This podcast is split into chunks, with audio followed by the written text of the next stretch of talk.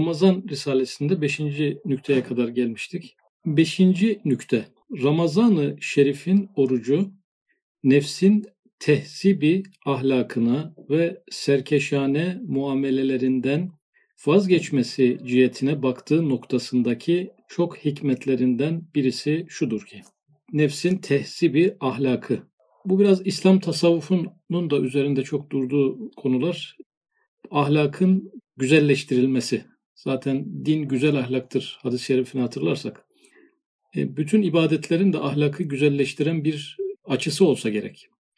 Bunlar sadece emri ilahi olduğu için yapılıyor ama illet bakımından ama hikmet bakımından hepsinin ahlakı güzelleştirmeye bakan tarafları var.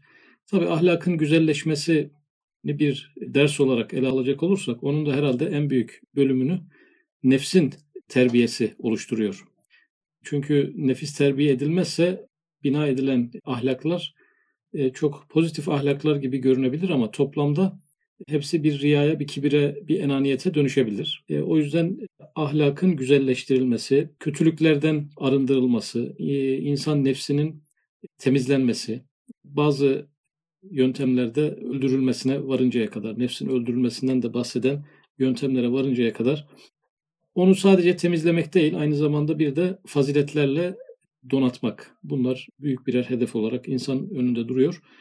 Orucun da buna bakan bir yönü var. Nefsin tehzibi ahlakına. Ama bu bölümlere, nüktelere giriş yaparken Üstad Hazretleri Ramazan-ı Şerif'in orucu diye özel bir vurgu yapıyor. Mesela sadece oruç diyebilirdi. Oruç e, bu tür fonksiyonları var, işlevleri var diye bize anlatabilirdi. Ama Ramazan-ı Şerif'in orucu diye özel bir vurgu var. Çünkü bu Ramazan-ı Şerif orucu bizzat Cenab-ı Hakk'ın insana farz kıldığı bir oruç. E diğer nafile oruçlara gelince onun bazen gününü biz seçiyoruz. Kendimiz tercih ediyoruz. Oradaki bizim irademize bakan, tercihimize bakan bir şeyler olabiliyor. Bir de bütün toplumun aynı anda oruç tut, tutmadığı bir yerde kendimiz tutuyoruz. Ama bu Ramazan-ı Şerif'teki oruçta bir müminin belirlediği bir şey yok. Bütün çizgileri tamamen Cenab-ı Hak belirlediğinden dolayı onun insan nefsi üzerindeki etkileri, ahlakın güzelleşmesi üzerindeki etkileri en az binlerce kat daha fazladır. Dolayısıyla Ramazan-ı Şerif'in orucu diye başlıyor Üstad Hazretleri e, bütün nüktelere neredeyse. Çünkü bu ayda tutulan oruca Ramazan orucu diyoruz. Ramazan orucunun hikmetlerini konuşuyoruz Ramazan Risalesi'nde. Orucun hikmetlerini konuşmuyoruz. Çünkü orucun hikmetleri başka dinlerde de oruçlar var. Hatta bizimkinden de zor oruçlar da var biz bu hikmetleri saymaya başladığımızda birisi başka bir e, topluluğun, İslam dışındaki başka toplulukların tuttukları oruçların e, zorluğundan, ağırlığından bahsedip daha fonksiyonel, daha işlevsel olduğunu öne sürebilir. Ama biz bunu bu noktada Ramazan-ı Şerif, Cenab-ı Hakk'ın belirlediği, ayı, günü, tarihi, şekli, şemali, biçimi, kuralları Cenab-ı Hakk'ın belirlediği e, bir orucun üzerimizdeki etkilerinin daha yoğun, daha fazla olduğunu düşünüyoruz. Evet, Ramazan-ı Şerif'in orucu nefsin tehzibi ahlakına ve serkeşane muamelelerinden vazgeçmesi cihetine.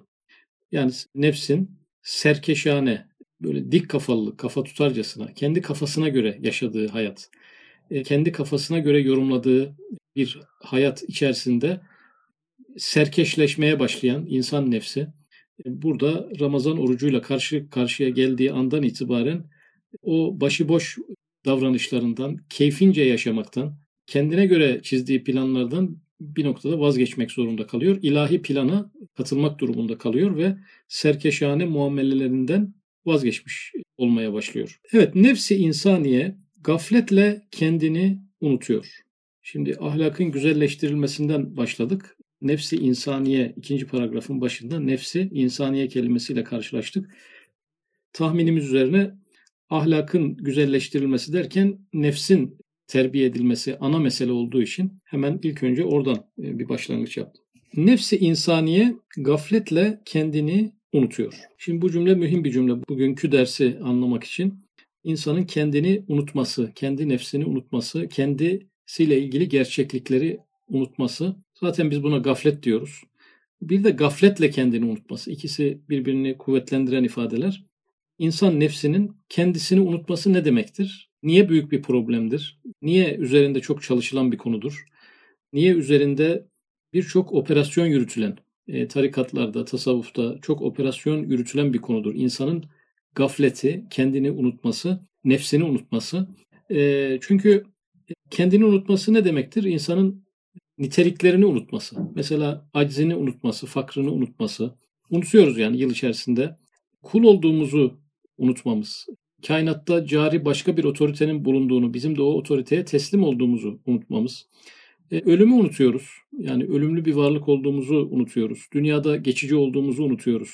Müslüman olduğumuzu unutuyoruz. Yani normal hayat içerisinde bize dinimizi, inancımızı hatırlatan mesajların sayısı gitgide azaldığı için artık o hayat koşturmacası içerisinde normal sıradan bir insanmış gibi oluyoruz. İmtihanda olduğumuzu unutuyoruz. Başımıza birçok olaylar geliyor. Birisi bize bu senin imtihanın deyince Aa, birden kendimize geliyoruz. Bu doğru ya bu benim imtihanımdı. Halbuki demek ki unutmuşuz. Yani olayların imtihan çerçevesinde bize yaşatıldığını unutmuşuz. Bu da unuttuğumuz mevzulardan birisi. Şimdi bu unutmalar, üst üste unutmalar içerisinde Ramazan ayına denk geliyoruz. Yani Ramazan ayına eskiden insanlar en azından bir üç aylara girerken onun farkına varıyorlardı. Artık kul olduğunun, bir vazifenin yaklaştığının, e, dünyada geçici olduğunun, imtihan dünyası olduğunu yavaş yavaş farkına varma dönemleri oluyordu. Ama artık günümüzde belki Ramazan'dan birkaç gün önceden hatırlıyoruz Ramazan'ın geldiğini. Hatta son gece Ramazan geldiğini hatırlayan, anlayan insan sayısı da oldukça fazladır Ramazan gecesi. Ee, Ramazan ayında olduğumuzun farkında olmayan insan da var mıdır? Artık geldiğimiz noktada e, herhalde bunları da görüyoruz. Yani Müslüman dünyasında Ramazan ayında olduğumuzdan haberi olmayan, insanlara bile rastlamak mümkün. Ee, İslam bir hatırlatmadır. Zikir kelimesi çok üzerinde yoğun durulan bir kelime. Hatırlamak demektir. Allah'ı hatırlamak, kendini hatırlamak, kendi aczini hatırlamak. Mümin o kişidir ki görüldüğü yerde Allah'ı hatırlatır. Kur'an-ı Kerim'de namaza zikrullahı ekber diyor. Büyük zikir, hatırlama. Yani bizim bütün ibadetler, Cenab-ı Hak'la ilişkimiz bir hatırlama ilişkisidir. Fakat günümüz dünyası da insanın kendini unuttuğu bir hareketli yaşam sunmaktadır. Dolayısıyla e, biz kendimizi unutuyoruz. Ramazan ayı geldiği zaman da bir nispette hatırlıyoruz. Talihli olan insanlar, nasibi olan insanlar, gayret eden insanlar ciddi bir oranda hatırlıyorlar. O ayrı bir mevzu. Evet, nefsi insaniye gafletle kendini unutuyor. Mahiyetindeki hadsiz aczi, nihayetsiz fakrı, gayet derecedeki kusurunu göremez ve görmek istemez. Şimdi Üstad Hazretleri ilk cümlede ne demek istediğini e, izah etmeye başladı. Nefsi insaniye gafletle kendini unutuyor. Ne demekmiş? Yani neleri unutuyor? Mahiyetindeki hadsiz aczi, aciz bir varlık olduğumuzu unutuyoruz.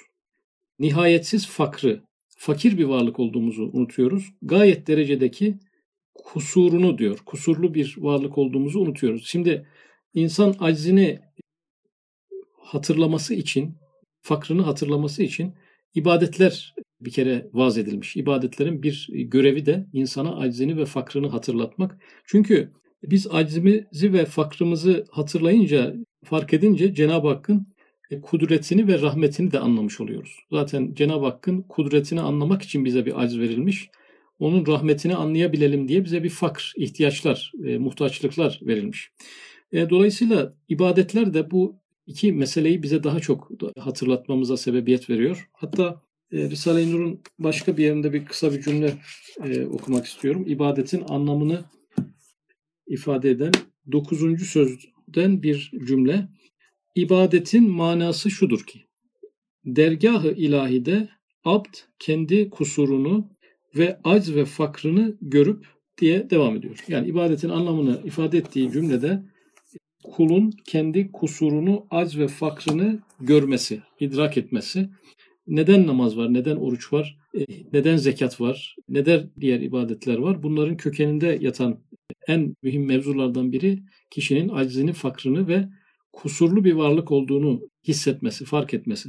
Burada da Üstad Hazretleri Ramazan orucunun da böyle bir görev yaptığını söylüyor. Mahiyetindeki hadsiz aczı, nihayetsiz fakrı, gayet derecedeki kusurunu göremez ve görmek istemez. Şimdi aciz, fakir ve kusurlu bir varlığız. Bunu göremiyoruz. Görebildiğimiz noktalar var. Yani görebildiğimiz zamanlar geliyor. Mesela bu zamanların başında belki hastalık anlarını sayabiliriz. Ee, bilmiyorum korona hastası olan durumu ciddi olan tanıdığınız oldu mu? Şimdi hastalık anları bir yere gidemem. Vücuduna git diyorsun gitmiyor. Yataktan kalk diyorsun kalkmıyor. Şimdi insanın evet bir enaniyeti, bir kibri e, var ama kırılıyor o noktalarda. Hele uzun sürerse.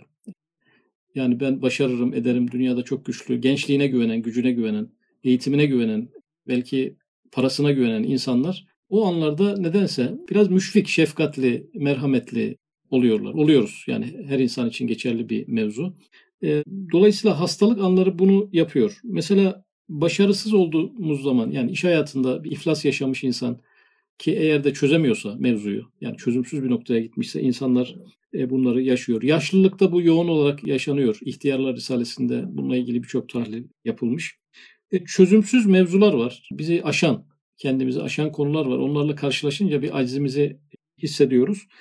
E, bir de oruç. Yani oruç gibi ibadetlerde de aynı şey oluyor. Nefsimiz elini bir şey uzatıyor, yemek istiyor ama yiyemiyor yani. Emir gelmeden, iftar emri gelmeden onu yapamayacağını anlıyor. Bir yere bakmak istiyor, bakamıyor.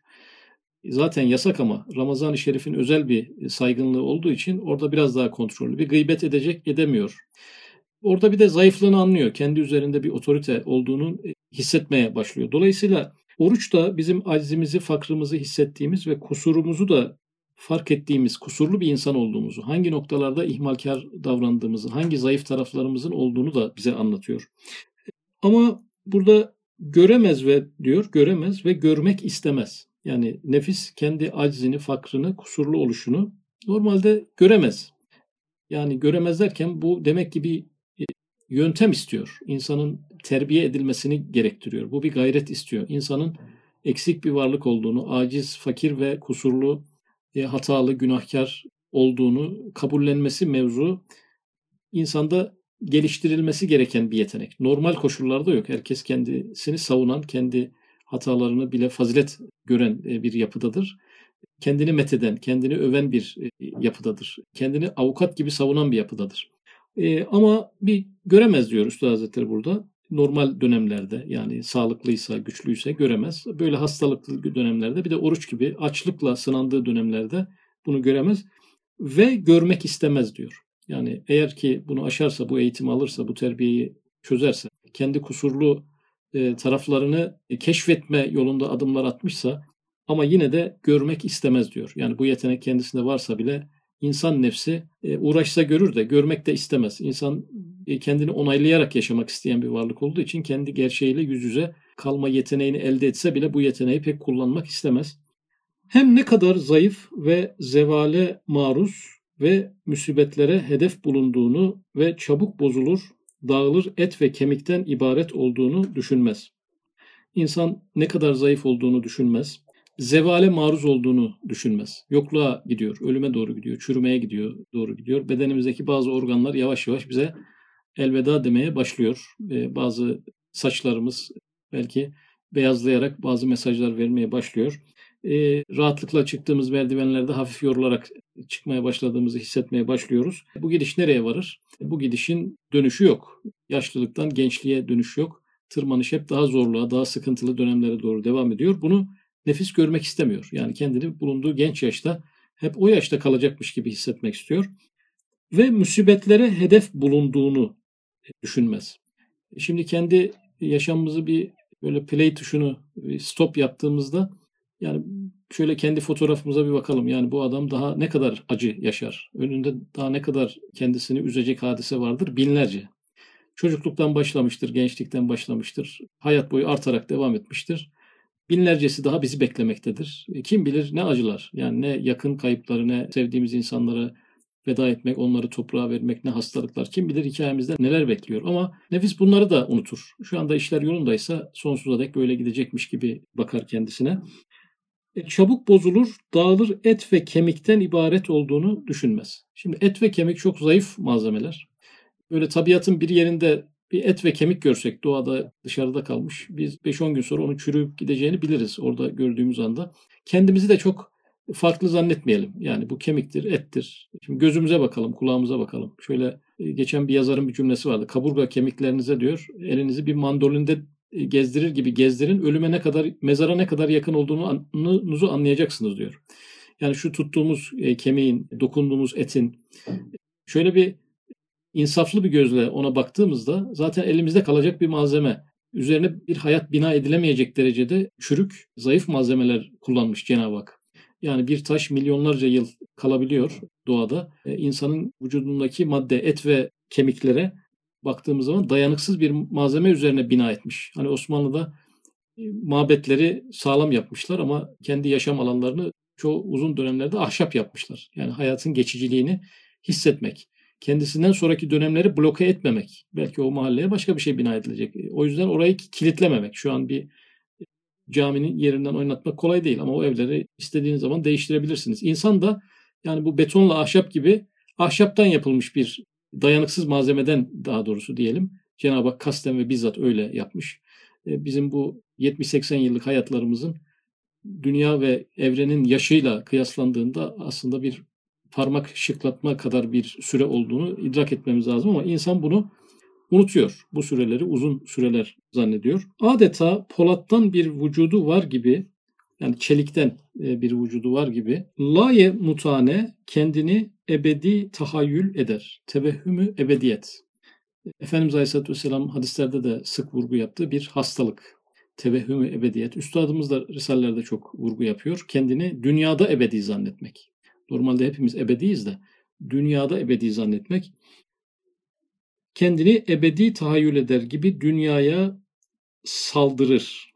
Şimdi burada kendini ebedi zannetmekle saldırmak arasında bir ilişki var. Ee, şimdi diyelim ki lüzumsuz işlerde 4-5 yılını harcayan bir insan. Üstad Hazretleri böyle talebelerini birçok noktada uyarmış. Yani milyon sene ömrün olsaydı 3-5 yılını buna ayırmakta haklı olabilirdin diyor hatıra kitaplarında. E, kardeşim diyor 100 bin sene hayatın olsaydı 5-10 yılında bunu ayırmakta haklı olurdun diyor. Biz hep teşvik ediyoruz da etrafımızı. Yani biz de teşviklere biraz muhatap oluyoruz bu noktada. Her şeyi öğrenmek, her şeyi bilmek gibi bir vazifemiz varmış gibi. Çok temel bazı e, hakikatler ve vazifeler aksamasına rağmen bir şeylere çok uzun süreler ayırabiliyoruz. Onları da hak hakikat namına diye de bazen kendimizi de ikna ediyoruz. Artık doğru mu yanlış mı onu Allah bilir. Ama 100 bin sene ömrümüz olsaydı bazı şeylere saldırmak, bazı şeylere yapışmak, onlara kendimizi tam kaptırmak, 5-10 yılımızı vermek gayet makul olabilirdi. İsraf da sayılmazdı. Ama her yaptığımız işi bir 70-80 senenin ne kadarını kapladığı konusunda bir kendimize bir hatırlatma yapmamız gerekiyor. Yani şu an uğraşacağım bu iş benim 10 yılımı alacaksa 80 yılda bir 10 yıl. Zaten bir 20 yılı bir gençlikten, çocukluktan çıkarmak, 20 yılı bir yaşlılıktan çıkarmak lazım ama böyle bir verimli 30-40 yılın 10 yılını buna veriyorum diye bir kendine bir uyarı yapması lazım. Ben ebedi değilim. Çok mühim vazifeler arasındaki önem sırasında bu acaba nereye yerleşebilir diye sormamız gerekiyor. Şiddet bir hırs ve tama ile yani hırsla, tama ile, açgözlülükle ve şiddetli alaka ve muhabbet ile dünyaya atılır. Şimdi dünyaya hırs, dünyaya açgözlülük, alaka, sevgi, dünyaya atılır. Atılan ne? Nefsimiz her lezzetli ve menfaatli şeylere bağlanır. İnsan demek ki arkadaşlar kendi hakikatini unuttu mu, nefsiyle ilgili gerçekleri unuttu mu, lezzet ve menfaat neredeyse hemen orada buluyor kendini. Bir şeyle karşı karşıya kalınca da şu soruyu soruyor. Bunun bana menfaati nedir? Ve bu bana bir lezzet verir mi? İnsanın kriteri artık bu olmuş oluyor. Ramazan orucu haricindeki atmosferi söylüyoruz. Normal ortalama insan nefsi bizim nefsimizden bahsediyor. Yani lezzetli ve menfaatli şeyleri gördüğü zaman hemen onlara bağlanır. Hem kendini kemali şefkatle terbiye eden Halık'ını unutur. Halık'ını unutuyor. Şimdi az önceki cümleye kadar kişi kendini unutmuştu. Kendi gerçekliğini unutmuştu. Dünyaya yapışmıştı. E, bu e, kendini unutmanın haricinde bir de Rabbini unutmak var. Yaratıcısını unutmak, Halık'ını unutmak var e, imtihanda olduğunu, her noktada Cenab-ı Hak tarafından izlendiğini, seyredildiğini, takip edildiğini unutmak. Ramazan-ı Şerif haricindeki aylardaki genel atmosferi ifade ediyor. Hem neticeyi hayatını ve hayatı uhreviyesini düşünmez. Bir ahiret var mesajını yıl içerisinde e, çok az yerlerde denk gelir zaten. Onu da çok işitmeden geçer. Ta ki Ramazan-ı Şerif ayına kadar. Ahlak-ı seyyiye içinde yuvarlanır. Kötü ahlaklar, kibir, enaniyet, gurur, hırs, haset gibi ahlaklar içerisinde insan nefsi yuvarlanıp durur diğer aylar içerisinde. İşte Ramazan-ı Şerif'teki oruç en gafillere ve mütemerritlere zaafını ve aczini ve fakrını ihsas ediyor. İhsas ediyor. İhsas ediyor demek öğretmek demek değildir. Hissettirmek demektir. Yani bizim manevi terbiyemiz genelde akla yönelik düşünceler ve fikirler, kalbe yönelik e, zikirler ve uygulamalar. Bunlarla belki insan birçok yerde karşılaşabilir ama nefsin terbiyesi, ahlakın güzelleştirilmesi noktası bilgiyle daha az ilişkili, e, daha çok ilişkili olduğu kavram uygulamadır, hissetmektir, onu yaşamaktır, deneyimlemektir. E, dolayısıyla kişi zaafını, aczini ve fakrını kitaplardan öğrenmiyor Ramazan-ı Şerif'te. Şeyhinin verdiği zikirden bunu çıkarmıyor. E, doğrudan Ramazan'ın orucunun verdiği bir uygulama, pratik. Bir pratikle karşı karşıya kalıyoruz. Yani zaaf, acz ve fakrımızı öğreten bir uygulamayla. Pratik olduğu için de en gafillere ve mütemerritlere diye bir cümle kullandı. İnsan ne kadar gafil olursa olsun, ne kadar mütemerrit, hakikatlere karşı inatçı olursa olsun, demagog olursa olsun, söylediğiniz fikirlere fikriyle sürekli çatışarak karşılık veriyor olursa olsun, sonuçta Ramazan-ı Şerif'teki oruç bir fikir değildir, bir uygulamadır. O uygulamada nefis üzerinde yapacağı terbiye operasyonunu mutlaka yapar. Kişi çok gafil de olsa yapar, çok mütemerrit de olsa yapar, e, çok demagog olsa bile Ramazan-ı Şerif orucu onun üzerinde yapacağı etki yapar. Çünkü bu bir teori değil, bir pratiktir. Açlık vasıtasıyla midesini düşünüyor. Bu adam kafayı düşünmüyor ki ideolojiler, fikirler, mukayeseler bir şey düşünmüyor. Midesini düşünüyor. Midesini düşünen adamın büyük bir pratik içerisinde olduğu açıktır. Yani kağıt üzerinde olmayan bir meseleyle, gerçek bir meseleyle karşılaştığı açıktır. O yüzden içinde orucun bulunmadığı bir dini anlayış neye döner? Felsefeye döner. Kitaplar okunur, yazılır, çizilir, konferanslar verilir. Bir ideolojiye benzer bir şekilde yaşanır orucun olmadığı bir dinin hakikati temsil etmesi mümkün olmaz. Çünkü oruç bir gerçekliktir, bir hayal değildir, bir tasavvur değildir. Bir şeyin içerisine doğrudan girmemizi sağlayan bir konudur. Midesindeki ihtiyacını anlar, zayıf vücudu ne derece çürük olduğunu hatırlıyor, ne derece merhamete ve şefkate muhtaç olduğunu derk eder. Normalde merhamete ve şefkate muhtaç değil miydi? Muhtaçtı. Ama oruç anında bunu hissetmeye başladı. Dolayısıyla Cenab-ı Hakk'ın rahmetini ve kudretini de hissetmeye, ona aynedarlık etmeye başladı.